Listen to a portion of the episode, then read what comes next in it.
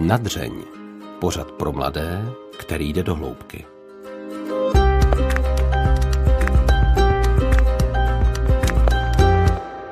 Pokud mluvíme o kouzlu osobnosti, často vnímáme jeho působení především při osobním setkání. S mým dnešním hostem, paní Petrou Burianovou, jsem se ale nikdy naživo neviděl a přesto na mě velmi zapůsobila. Věrní diváci České televize jistě už při vyslovení jejího jména zbystřili a snad se jim i vybavila věčně usměvavá a energická, vždy milá a zároveň odhodlaná finalistka a vítězka soutěže Peče celá země. Paní Petra ale není jen nejlepší českou amatérskou cukrářkou a pekařkou. Její sousedé ji znají také jako matku pěti dětí, spolupracovníci zase jako právničku, která studium zvládla současně s výchovou tří malých dětí. O tom všem a mnohem jiném bude příští půl hodina. Že to pro vás bude čas nejen sladký, ale i obohacující, doufá Ondřej Havlíček. Právnička, matka pěti dětí a také čerstvá vítězka soutěžního pořadu Peče celá země Petra Burianová je hostem dnešního dílu pořadu Nadřeň. Díky moc, Petro, že jste přijala naše pozvání a vítejte. Dobrý den. Vy o sobě tvrdíte, že jste nesoutěživý člověk. Jak je to u právničky a vítězky televizní soutěže vůbec možné?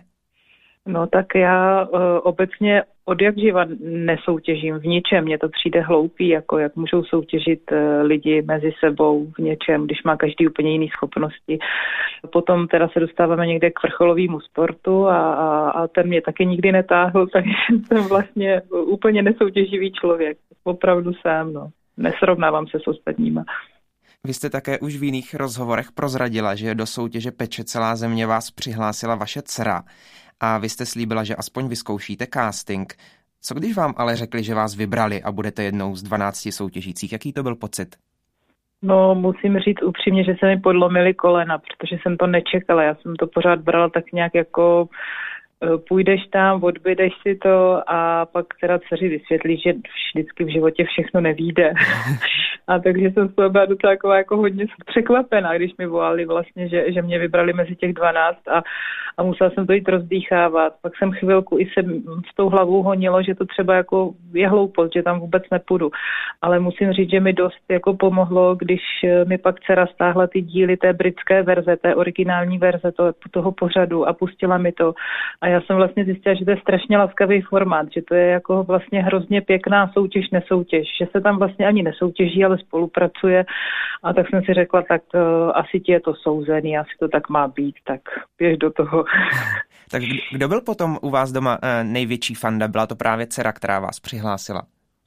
No určitě. Dcera byla kauč, ona mi opravdu každý den volala mm, do Prahy, kde jsme byli ubytovaní, eh, řešili jsme vždycky, co se, o, o, co se událo za ten den, jak se mi dařilo, vždycky mě pozbuzovala, když to úplně nebylo jako nejlepší. A, a, a fandila mi v podstatě celá rodina, fandila mi maminka, tatínek, eh, sourozenci, jo, takže opravdu i, i kamarádky vlastně, který to věděli, že do té soutěže dobře, ono se všechno přednatáčelo, bylo to poměrně tajný, utajovaný, takže to věděl opravdu jenom okruh mých, mých nejbližších jako přátel a známých, takže, eh, ale ti všichni fandili určitě moc. Vaše životní krédo je prý netlač řeku, teče sama. Tak nezměnila jste teď zásadně svou výhrou eh, v soutěži Peče celá země to koryto řeky? Ne- nepřebudovala jste ho, nevzala jste buldozer a neposlala jste tu vodu úplně jiným směrem? Víte co, já jsem ještě ve znamení ryb a já byť jako úplně těm znamením nepřikládám nějakou velkou váhu, ale mám pocit, že vždycky se říká, že ty ryby se profilují jako, že buď plavou s proudem nebo proti proudu. A já mám pocit, že teď teda uh, plavu v nějaké neuvěřitelně divoké řece, chvilku proti proudu, chvilku s proudem a jako nemůžu říct, že mi to nezměnilo život. Změnilo mi to život teď jako o 180 stupňů úplně nečekanýma směrama se to všechno ubírá. Ale já zase věřím tomu, že to přejde, že se ta řeka vyklidní a v podstatě já ji pořád netlačím. Jo? I když je teď taková rozvodněná, rozbouřená, tak eh, pořád musím říct, že teče sama. Rozumím. Když vás člověk pozoroval v pořadu Peče celá země při práci, vy jste působila velmi klidně, ostatním jste pomáhala, vám nešlo nefandit.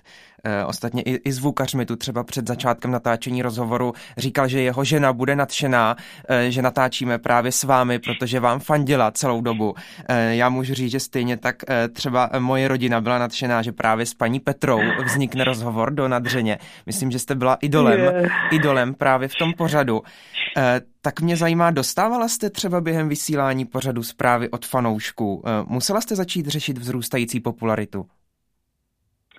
No, eh, dostávala a uh, řeším to dodnes, protože to jako neutichlo a je fakt, že mě to hodilo do nějakého úplně mediálního, nechci říct pekla, ale je fakt, že můj čas na sociálních sítích se radikálně prodlužuje a uh, když je člověk tak jako nějak slušně vychovaný a najednou má pocit, že opravdu by měl těm lidem odpovědět nebo jim aspoň poslat to srdíčko nebo něco, tak ale oni ty lidi začínám zjišťovat někdy nemají úplně nechci to říct škaredě, ale soudnost, jakože hmm. opravdu eh, nevnímají, že nejsou, že ne, si nepíšu třeba jenom s nima a, a zjistila jsem, že když se pokusím opravdu všem poctivě odpovědět, tak každý, polovina z těch lidí mi napíše po druhé, po třetí, po čtvrté, nebo to vezme jako výzvu k tomu, aby si se mnou psalo víc a a učím se to, jako neumím to, snažím se opravdu i do teďka, když mi někdo napíše moc pěkný, pěknou, příjemnou zprávu, tak na ní odpovědět, ale je to pro mě úplně nová oblast a, a učím se v tom chodit. Není to úplně jednoduchý někdy. Pomáhají vám v této oblasti třeba vaše děti, které jsou, můžou být zběhlejší v té situaci sociálních sítí?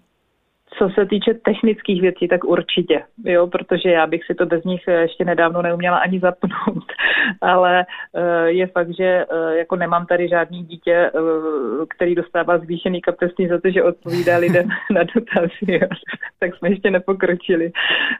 Odpovídám sama, ale říkám s těma technickýma věcmi mi občas děti pomáhají. Vy jste v jednom rozhovoru popsala vztahy mezi soutěžícími v pořadu Peče celá země jako velmi přátelské, nejen před kamerami, ale taky v zákulisí. Tak mě zajímá, tam nevznikala vůbec žádná rivalita. Ne, nevznikala. Opravdu tohle není žádná naučená věta. Eh, my jsme byli opravdu parta, parta lidí. Samozřejmě eh, ty lidi, eh, se kterými jste tam byl jakoby déle, ti, co se dostali s váma až do toho finále, tak vám přirostli k srdci víc než člověk, který vypadl třeba ve druhém kole, ale jeden do druhého, jeden vedle druhého, ten, ty, ty lidi ve mně zanechali. Já, to, já jsem to taky někde říkala, že v podstatě nás vybírali podle mě cíleně tak, že jsme byli každý úplně jiný, úplně jiný životní styl, povaha, ale měli jsme společnou jednu věc a to byla ta láska k tomu pečení. To nás strašně spojovalo, takže my jsme měli neuvěřitelný téma eh, bavit se pořád o pečení, o věcech, co kdo už zkusil, co kdo jako dělá, jak to dělá. A, a ono i to neštěstí smeluje, takže to, co se nám tam potom nedařilo, nebo prostě ne každému se tam po každý všecko podařilo, tak potom jsme vlastně zjistili, že to jsou ty lidi, ke kterým položíte tu hlavu na rameni, vypláčete se, jo, a oni vás pochopí, utěší. Byli jsme opravdu a jsme, pořád jsme parta jako lidí, kteří si volají. Já když si prostě nezavolám obden s Jendou nebo nenapíšu si s Danielkou jednou týdně, tak je mi smutno prostě po těch lidech. Čím to je? Je to s tím spojovacím tématem, tím pečením, že jste měli, měli co společného? No určitě tam bylo to stejné téma a taky si myslím, že když někoho zavřete na pět týdnů uh, s nějakýma lidma do nějakého prostoru, tak prostě uh, vám nic jiného nezbyde, než se skamarádit. Teď to zase asi možná hodně jako znevažuju, ono to tak úplně nebylo, ale uh, pokud je vám ten člověk třeba jenom trošku milej tou povahou nebo tou morálkou, životním stylem a podobně, no tak přece pět týdnů kolem sebe nebudete chodit, nebo nedej bože si nebudete dělat na schvály, že to jako, proč bychom to dělali. My jsme, to, my jsme si to užili těch pět týdnů natáčení. Myslím si, že všichni do jednoho jsme si to užili, by to bylo fyzicky i psychicky hodně náročné. Petro, cítíte se být nejlepší amatérskou pekařkou a cukrářkou v Tuzemsku? Zajímá mě, napíšete si to do životopisu? Stoprocentně ne. Já si myslím, že jsem měla jenom štěstí a byla jsem ve správnou chvíli na tom správném místě, jo, že prostě e, byl to první ročník. Myslím si, že spoustu lidí, e, který pečou dobře a já věřím tomu, že tady v Čechách, co Čech, to pekař, e, cukrářka, tak o tom castingu třeba ještě úplně ani nevěděli. Byl to první ročník, ani nevěděli, co to je vlastně za formát, za soutěž, tak to tak proběhlo trošku v utajení. Myslím si, že je tady spousta lidí, kteří jsou na tom daleko, daleko líp, než jsem já ale mm, prostě ke mně to tak nějak připlulo, asi to tak mělo být. No.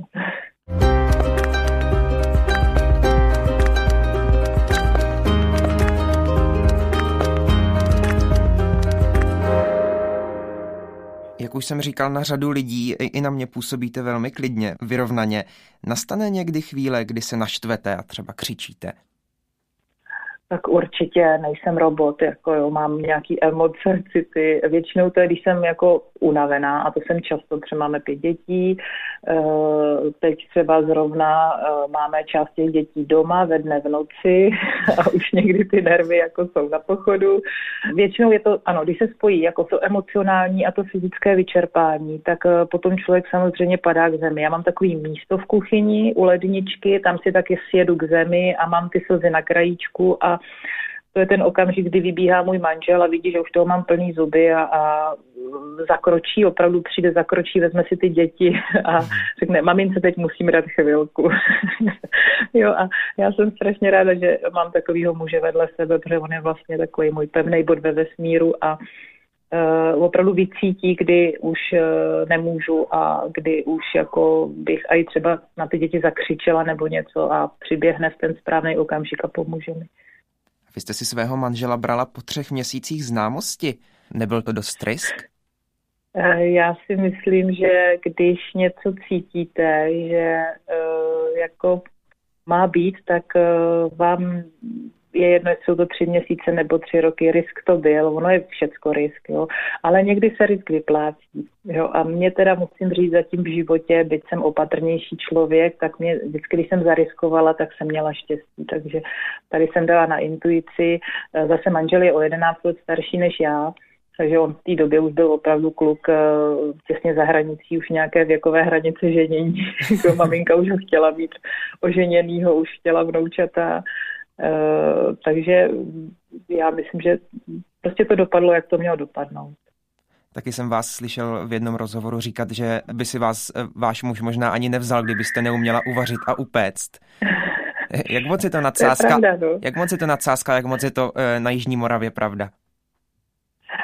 Je to pravda. Já si myslím, že tady ještě pořád tomu věřím i v téhle době, že ty holky prostě z těch rodin jdou a, opravdu umí. umí jo? Neříkám, že Eh, jsem po svatbě uměla luxusní svíčkovou. Tu jsem se opravdu ještě potom učila.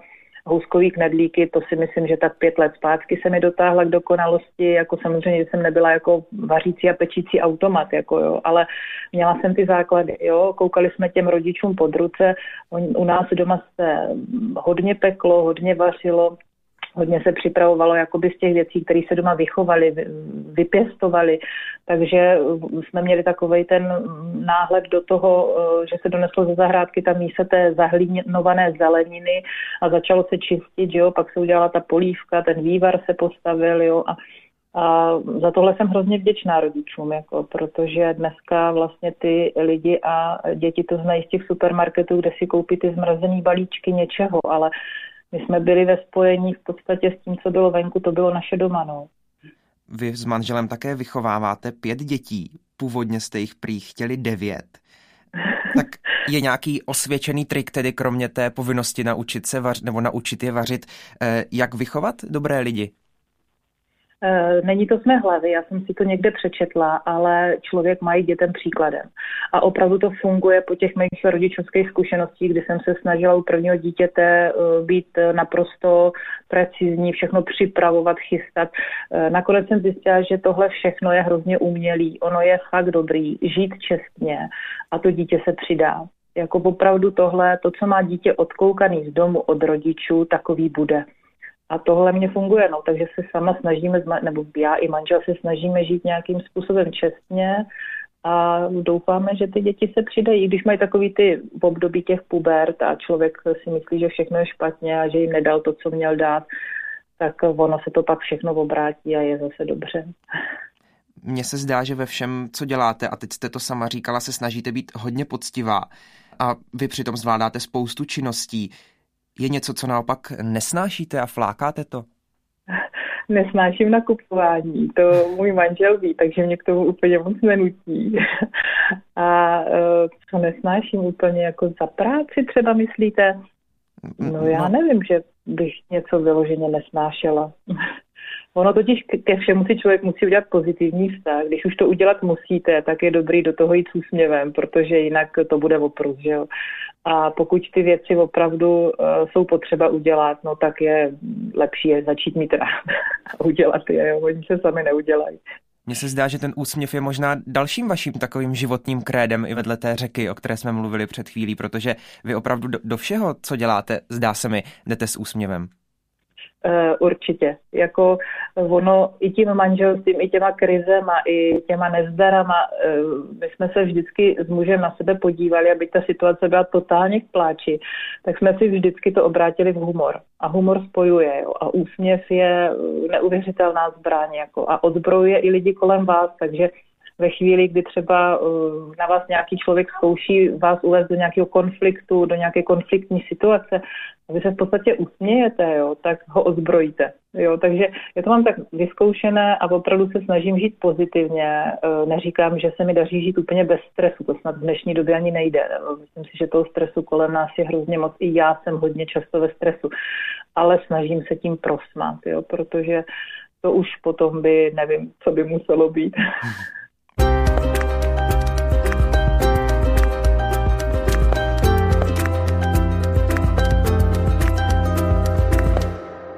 Jak už jsem říkal, vy vychováváte pět dětí, staráte se o domácnost, už jako matka na plný úvazek jste si dodělala maturitu a vystudovala práva.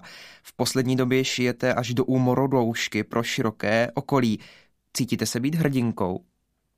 No, hrdinkou, když to takhle říkáte, to slovo, tak mi to zní hodně silný slovo. To si zaslouží lidi, kteří opravdu zachrání lidský život. Já jsem hrdinka, že jsem porodila pět dětí. To si myslím, že každá matka je hrdinka, jako když dá jako život dítěti a vychovává ho. V tomhle se cítím být hrdinka.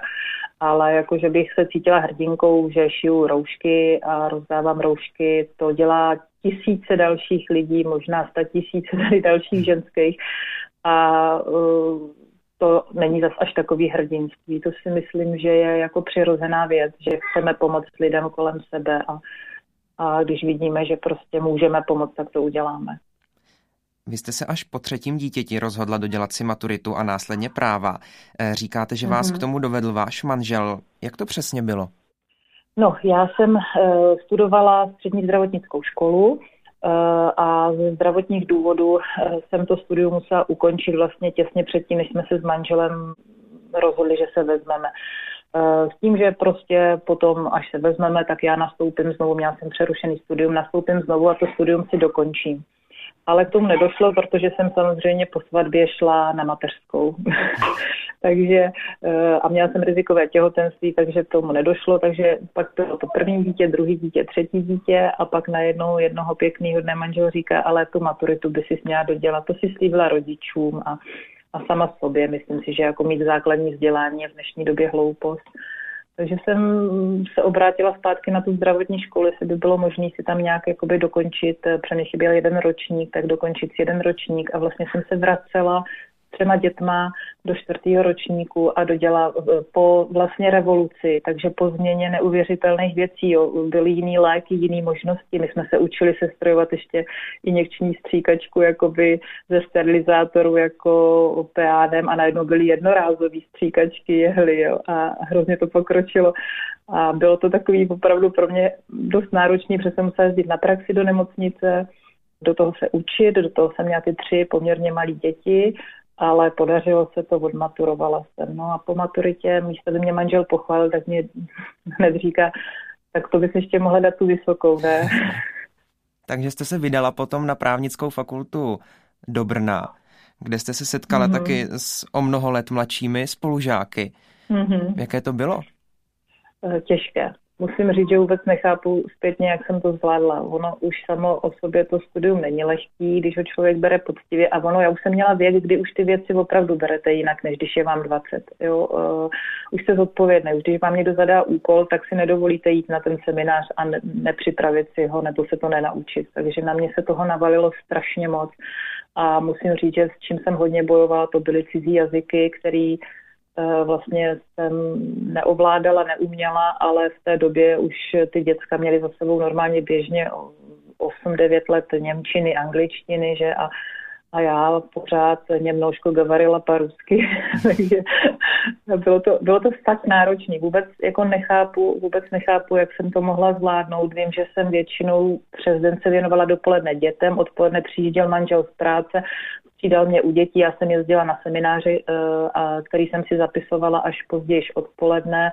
Přednášky jsem se snažila stíhat, jako který šli, který nešli, tak mi nahrávali spolužáci a nějak jsem tím teda fakt proplula a byť jsem teda tu zkoušku z právnické Němčiny dělala těsně před státnicem a měla jsem ji mít složenou v prváku a takhle jsem si ji táhla po celou tu dobu studia. tak se to nakonec nějak jako podařilo a, a, a bylo to tam. Na to jsem se právě chtěl zeptat, protože vy jste v rozhovoru pro magazín Dnes popisovala uh, tu právnickou Němčinu nebo první setkání s ní jako svůj nejhorší zážitek. Eh, říkala jste, mm. paní profesorka se optala, je tady někdo, kdo snad z Němčiny nematuroval? Já jediná zvedla ruku. Eh, profesorka povytáhla obočí. A jak jste s Němčinou daleko? Říkám, u třetí lekce učebnice německy s úsměvem.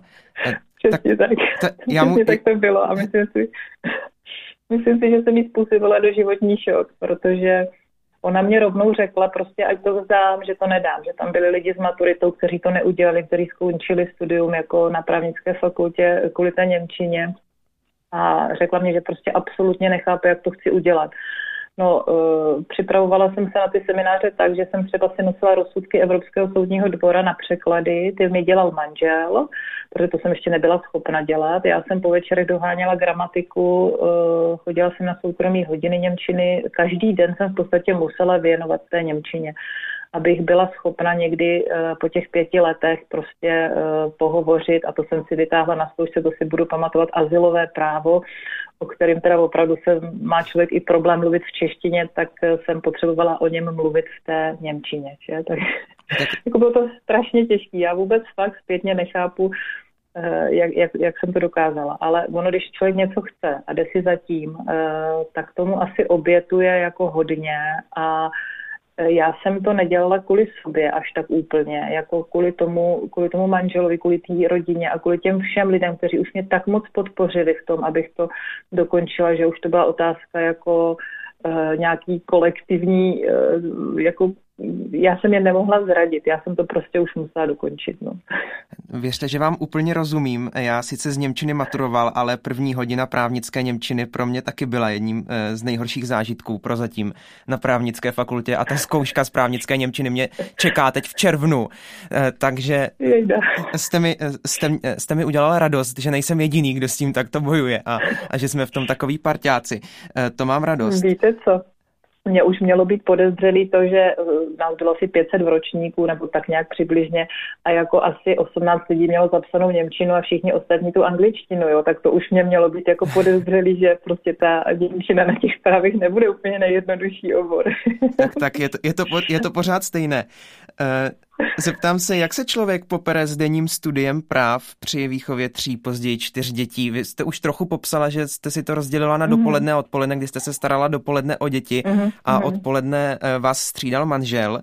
Byly tam mm-hmm. nějaké další potíže nebo jak to bylo třeba s vyčerpáním? Myslím si, že to bylo i finančně náročné, musím říct, protože my bydlíme 50 kilometrů od Brna a já jsem musela dojíždět. Dojížděla jsem tak, že jsem dojížděla asi třikrát týdně do Brna, do té školy. Je, je fakt, že se dají ty semináře opravdu eh, napsat si od těch čtyř hodin do těch šesti jakoby, že tam si můžete splnit tu výuku, když se vám to podaří. E, jako ve chvíli, kdy třeba ten můj muž už přišel z té práce zase se ujal těch dětí, aby ty děti to tak nepoznali, že prostě, ale je fakt, že to všechno jsem oddřela po těch nocích, jo. Ty práce se nenadstaly sami, a ty věci si člověk musel opravdu nabiflovat. Eh, a já si úplně přesně pamatuju, jak jsem po každé zkoušce vycházela z té fakulty a vznášela jsem se asi 20 cm nad zemí, jak strašně úlevný pocit to pro mě vždycky byl. Přišla jsem domů, zbalila jsem tu obrovskou hromadu, co jsem měla po tom stole těch papírů, zákonníků, všech těch učebnic. A takhle jsem to dala do kouta a šla jsem umývat okna nebo péct, jako jo. Takže si pamatuju, že to byl úplně tak strašný pocit, tak báječný pocit, než teda člověk se začal připravovat na další zkoušku, že? Tak, tak, tak, známe to, známe to všichni a znají to, myslím, taky naši posluchači. Paní Petro, vy vyvracíte názor, že by právo bylo oborem sucharů. Co vás na něm nejvíc baví? Hmm. Protože já si myslím, že sice potřebujete, abyste ho mohl dobře vykonávat, potřebujete absorbovat hordu teoretických informací, ale nikdo vás určitě neučí, nenutí se učit zákony jako na spaměť. Jo? Navíc v dnešní době, kdy se všechno tak rychle mění a, a, a nevíme, co bude za měsíc a, a podobně. A to mě na tom baví, ta, ta, ta kreativita, ta vlastně jakoby možnost jako kombinatoriky, obrovské, jako, že, protože ten právní řád se celý prolívá, teď nebudeme řešit, jestli je všude dokonale posazené, jak ozubený kola zapadá do sebe, ale vy můžete prostě hledat eh, v širokém spektru uh, jakoby možností, když máte nějaký ten případ. A je fakt, že to teoretický studium na té škole se neuvěřitelně liší od té praxe. Strašně. To je šok, když přijdete po právnické fakultě do praxe, do nějaké advokátní kanceláře a dají vám ten první případ a vy zjistíte, že vlastně vůbec nic neumíte. Vůbec. A tam právě potom musíte mít ty schopnosti si vzít to, co vám ta škola dala a aplikovat to nějak prakticky prostě do toho života. A to mě na tom baví. To mě na tom baví, že tohle nemá každý. Tu školu si myslím, že může vystudovat i matka se čtyřma dětma, a nebo prostě dovedu si představit i kluka, který prostě třeba stolaře, truhláře, když bude chtít, tak vystuduje práva. To si fakt troufám říct, že to zvládne. Ale umět to v praxi použít a umět to prostě a ještě umět jednat s lidma a ještě mít eh, schopnost nějaké diplomacie a, a jo, je to prostě, je to hrozně krásný obor vlastně, hrozně kreativní a hrozně krásný obor. Třeba právě umění s lidmi je to, jednat s lidmi je to, co vás uh právnická fakulta naučila, nebo co je to nej, nejlepšího, hmm. co vás naučila? Protože popisujete, že ty faktické znalosti to asi nejsou. Jsou to spíš nějaké dovednosti? To si nemyslím právě. Já si myslím, že ona vás naučila, kde ty věci hledat. Jo, z mýho pohledu já vím, když je tenhle ten problém, kam sáhnout, kam se podívat a vím nějaké principy těch jednotlivých odvětví, vím, jaký jsou hlavní principy trestního práva, jaký jsou zásady, já nevím, občanského a, a máme nějaké takové jako zásady po té škole. Jo. Neumíme to prakticky aplikovat, to nevím, jestli se změnilo, ale za mě určitě jsme vylezli a a neuměli jsme si spočítat úroky z prodlení a nic. Všechno jsme se museli naučit v té praxi. Vy jste se ptali, jestli mi to dalo jakoby něco jako umění jednat s lidma, nebo hmm. jakoby, uh, to si myslím, že žádná škola nenaučí. To si myslím, že je právě to, co se musí každý naučit sám, nebo mít to v sobě, anebo na tom pracovat. Uh, tohle vás žádná škola nenaučí. A mám trošku pocit, a teď nevím, jestli to neřeknu škaredě, ale že jako každý uh, každý čtvrtý, dejme tomu, který vystuduje práva, si najednou myslí, že je něco jako hodně velkýho. Jako, tak se vystudoval ty práva, tady mě máte, jo, a já teď jako, teď vám všem ukážu, No ne, i, i tady se musí jít neuvěřitelnou pokorou do toho oboru. Jako jo. To prostě vy po té škole jste vůbec absolutně nic. A teprve si to místo na slunci musíte vydobít a, a není to jednoduchý. Myslím si, že v dnešní době jakoby ten obor není jednoduchý pracovat jako právník. Říkáte, že na škole jste se nenaučila jednat s lidmi, že se to člověk musí naučit sám. Tak jak se to naučit? Pokus omyl taky funguje v téhle branži. Je fakt, že já, pro mě největší škola byla přejít z té advokátní kanceláře do té neziskovky a pracovat eh, s klientama, kterých byly jako desítka denně. Jo? Takže neuvěřitelně pořád kontakt. Eh, člověk je důvěřivý, já jsem byla vychovaná hodně slušně, jako, takže se snažíte těm lidem být slušné, pomoct jim, být jim vstříc, ale najednou zjišťujete, že ne každý to s váma myslí dobře, že někdo vás třeba i zneužívá, jo? že někdo třeba vám i lže, jo? a to jsou věci, které mě třeba jako opravdu naučila taky zase až ta praxe, že člověk už eh, si nepouští lidi tolik k tělu, eh, musí vycítit ty situace, kdy ten člověk opravdu eh, potřebuje pomoc a kdy už vás jenom zneužívá. Musíte taky se naučit si hodně jako udělat tu clonu, jako před sebou, uh, protože syndrom vyhoření, obzvlášť třeba jako právník v neziskovce, je obrovský. A pokud se nenaučíte uh, jakoby se odpoutat od těch problémů těch lidí, tak si je nosíte pak eh, domů. Nosíte si eh, zbytý ženský, eh, nezaplacený výživný, lidi v bídě, nemocný, osamocený a tohle všechno si nesete domů a to tady nechcou doma, abyste si to sem nosili. Takže to musíte nechávat před dveřmi. Je to hrozně těžké se to naučit. Jo? A a fakt já hrozně obdivuju všechny ty lidi, kteří pracují tady v těch neziskovkách a pomáhají tady těm lidem z těch ohrožených skupin, protože to hrozně psychicky vyčerpávající práce.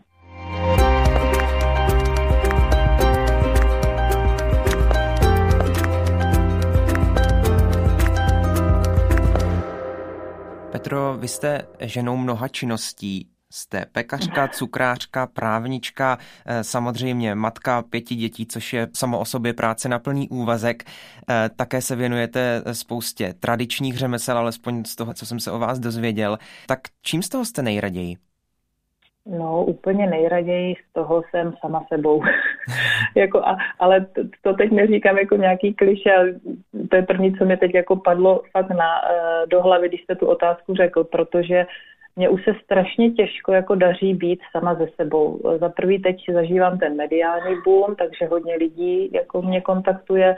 Do toho mám kolem sebe pořád ty děti, tu rodinu a jako úplně nejraději jsem, když eh, mám prostě 20 minut sama pro sebe, úplně sama pro sebe, kde se můžu zavřít, uvařit si tu kávu, vzít si tu knížku, poslechnout si tu hudbu a nebo si jenom lehnout do vany a prostě být chvilku sama sebou. Jo tam mě teprve napadají opravdu ty nejhezčí myšlenky a nějaký ty tvůrčí věci, tam se mi srovnávají ty zmatky v té hlavě, ale říkám, je to čím dál vzácnější a čím dál víc ty minuty lovím. No.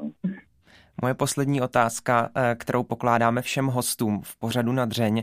Pokud by vám bylo znovu 20 let nebo 25 let, co byste poradila eh, sama sobě? No, to je, není lehká otázka. Já si totiž myslím, že bych asi víc poslouchala ty dospělí. Já vím, že to je strašně bláznivě, jo, ale v těch 20 letech člověk asi není úplně nastavený na to poslouchat, co mu radí rodiče a co mu radí jako lidi dospělí kolem a brát si tu zkušenost a ty moudrosti těch starších lidí, ale ono nakonec k tomu stejně jako člověk dospěje, že eh, v určitých věcech měli tu pravdu, ale ta zkušenost je nezdělitelná, takže stejně je, asi bych neposlechla a zase bych si šla po svým, ale občas aspoň si něco od nich vzít, občas aspoň poslechnout, co nám radí. No, ti starší lidi přece jenom jsou tady díl, mají ty zkušenosti, všechno na tom světě je pořád dokola to stejný, ten koloběh je pořád stejný, když se mění nějaký jako Eh, okolnosti, eh, takové menší okolnosti, tak pořád ale jedeme stejný koloběh, jo, od dítěte k dospělýmu, od života k smrti, jako a, a poslouchala bych víc ty dospělí a bych si brala ty moudra k srdci. No. Tak s tímto apelem končí eh, v dnešním rozhovoru Petra Burianová, vítězka soutěže Peče celá země. Paní Petro, díky moc za váš čas a přeji hezké dny. Já vám moc taky děkuji a nashledanou. Povídání s paní Petrou uběhlo stejně rychle jako její oblíbená řeka, co jí člověk nemá tlačit, když teče sama. Doufám, že vlídnost, dobrá nálada a odhodlání jít do věcí naplno, kterými Petra přímo srší, nakazila také vás. Úsměv na tváři a jen to dobré do vašich dnů teď přeje a za zvukovou spolupráci Pavlu Končarovi a Antonínu Kánskému děkuje Ondřej Havlíček.